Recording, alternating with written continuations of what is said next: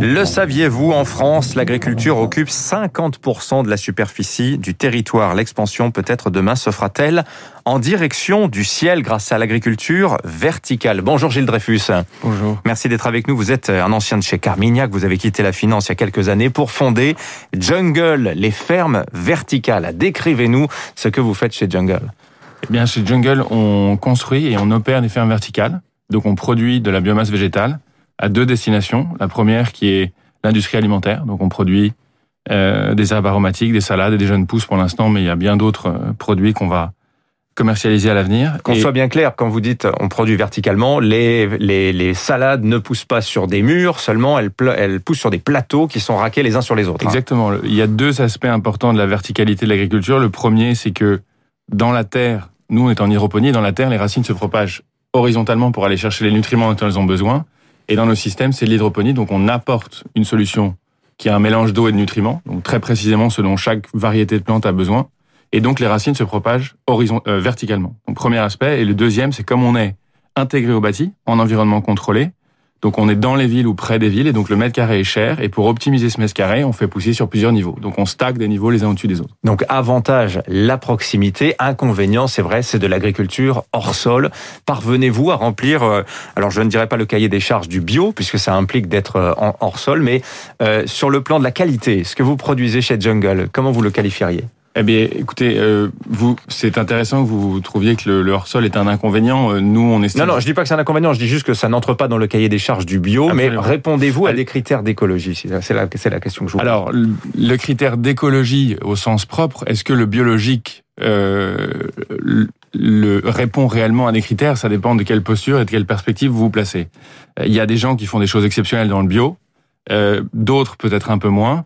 Le bio est une case qui rassure le consommateur, mais il y a 30 ans, quand les premiers agriculteurs, euh, fin des années 80, les agriculteurs bio sont allés voir la Commission européenne en voulant déposer un label, tout le monde pensait que c'est du poison. Parce qu'en fait, les gens ne comprenaient pas de quoi il s'agissait. Et aujourd'hui, ce qui se passe dans l'agriculture verticale, c'est à peu près la même chose. L'hydroponie et l'environnement contrôlé, en fait, on reproduit tous les éléments naturels extérieurs à l'intérieur. Et il y a trois recettes euh, importantes, donc des recettes nutritives, que, dont je parlais juste à l'instant, la photosynthèse, à travers des laides horticoles, et le climat, donc qui mélange température, humidité, humidité relative, concentration de CO2, circulation de l'air et simulation du vent. Donc en fait, on essaye d'imiter au plus près de ce qui se passe à l'extérieur dans des conditions idéales. Et donc ça a des vertus extrêmement intéressantes puisque euh, l'expression, le stress qu'on induit à la plante et l'expression qu'elle peut en avoir est optimisée puisqu'on n'est pas soumis aux saisons, on n'est pas soumis à l'hiver, et donc on a, on a tout le temps une expression de la plante qui est euh, la meilleure possible. Et donc ça donne des vertus vitamineuses, gustatives, euh, qui sont exceptionnelles. Gilles Dreyfus, fondateur de Jungle avec nous, les fermes verticales. Euh, J'ai plusieurs questions pour vous. Vous venez d'annoncer une levée de fonds de 42 millions d'euros. On est sur un montant quand même très significatif. Euh, à quoi va servir cet argent? J'imagine que c'est pour vous développer et que c'est lié à une demande croissante. Mais justement, quand vous avez fondé Jungle, à quels besoins souhaitiez-vous répondre? Bah, Écoutez, il y a des sujets d'augmentation de la population mondiale, euh, que ce soit en Europe ou ailleurs. Euh, il y a un problème de terre agricole mmh. sur la quantité qu'on peut produire. Et donc, il y a des solutions. Et tout le monde veut habiter dans les villes et se concentrer à un même endroit. Et donc, euh, et le rendement des terres agricoles a quand même diminué par rapport à il y a 40, 50 ans. Y compris en France, Absolument. Absolument.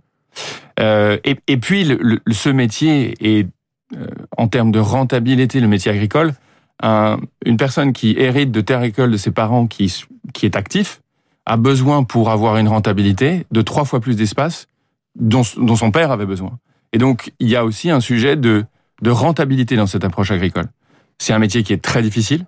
Euh, et, et, pour avoir une, une, équation économique, il faut se battre euh, d'une manière absolue. Et donc, l'agriculture verticale répond euh, à des problèmes de localité, répond au fait que comme on est en environnement contrôlé, on n'utilise absolument aucun pesticide. Donc il y a des vertus qui vont euh, dans l'ordre des choses et dans le, le, le, le, temps dans lequel on se trouve. Et euh, ce n'est pas une révolution en tant que telle, mais ça va faire partie de l'équation et ça va faire partie de la solution de l'avenir de la production alimentaire. Est-ce que l'on peut tout faire pousser en vertical avec vos, euh, vos techniques? Et puis quel niveau de rendement parvenez-vous à obtenir à, à l'hectare? Alors on, on peut absolument tout faire pousser sauf des truffes. Ce qui est dommage d'ailleurs.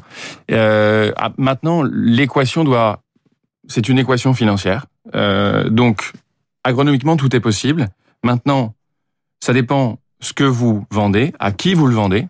Euh, où est-ce que vous vous trouvez Parce que en France, vous allez avoir un prix du mètre carré puisque vous êtes intégré au bâti, euh, un prix de l'électricité puisqu'on consomme de l'énergie, euh, un prix de la main d'œuvre. Et donc, par rapport à la variété que vous faites pousser et à l'ensemble de cette équation, est-ce que vous avez un modèle économique?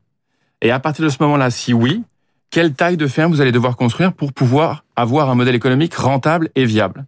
Et donc, euh, effectivement, tout ce qui est herbe aromatique, salade sont des candidats de, de, plantes qui sont formidables. Maintenant, tout ce qui est petits fruits, donc des baies, euh, framboises, mûres, myrtilles, des légumes, euh, mini-légumes aussi. Et en fait, Jungle est aussi actif commercialement dans la, dans la parfumerie. Donc, on fait pousser des fleurs rares et moins rares pour de l'extraction à destination de recettes de parfums pour des grandes marques de parfums qu'on connaît. L'agriculture verticale développée par Jungle. Merci Gilles Dreyfus d'être venu nous voir pour nous en parler. C'est absolument passionnant. Merci à vous et Merci infiniment. Suite. 6h54, restez avec nous. Tiens, on reste près de la terre avec Baptiste Gabory dans un instant. Trois minutes pour la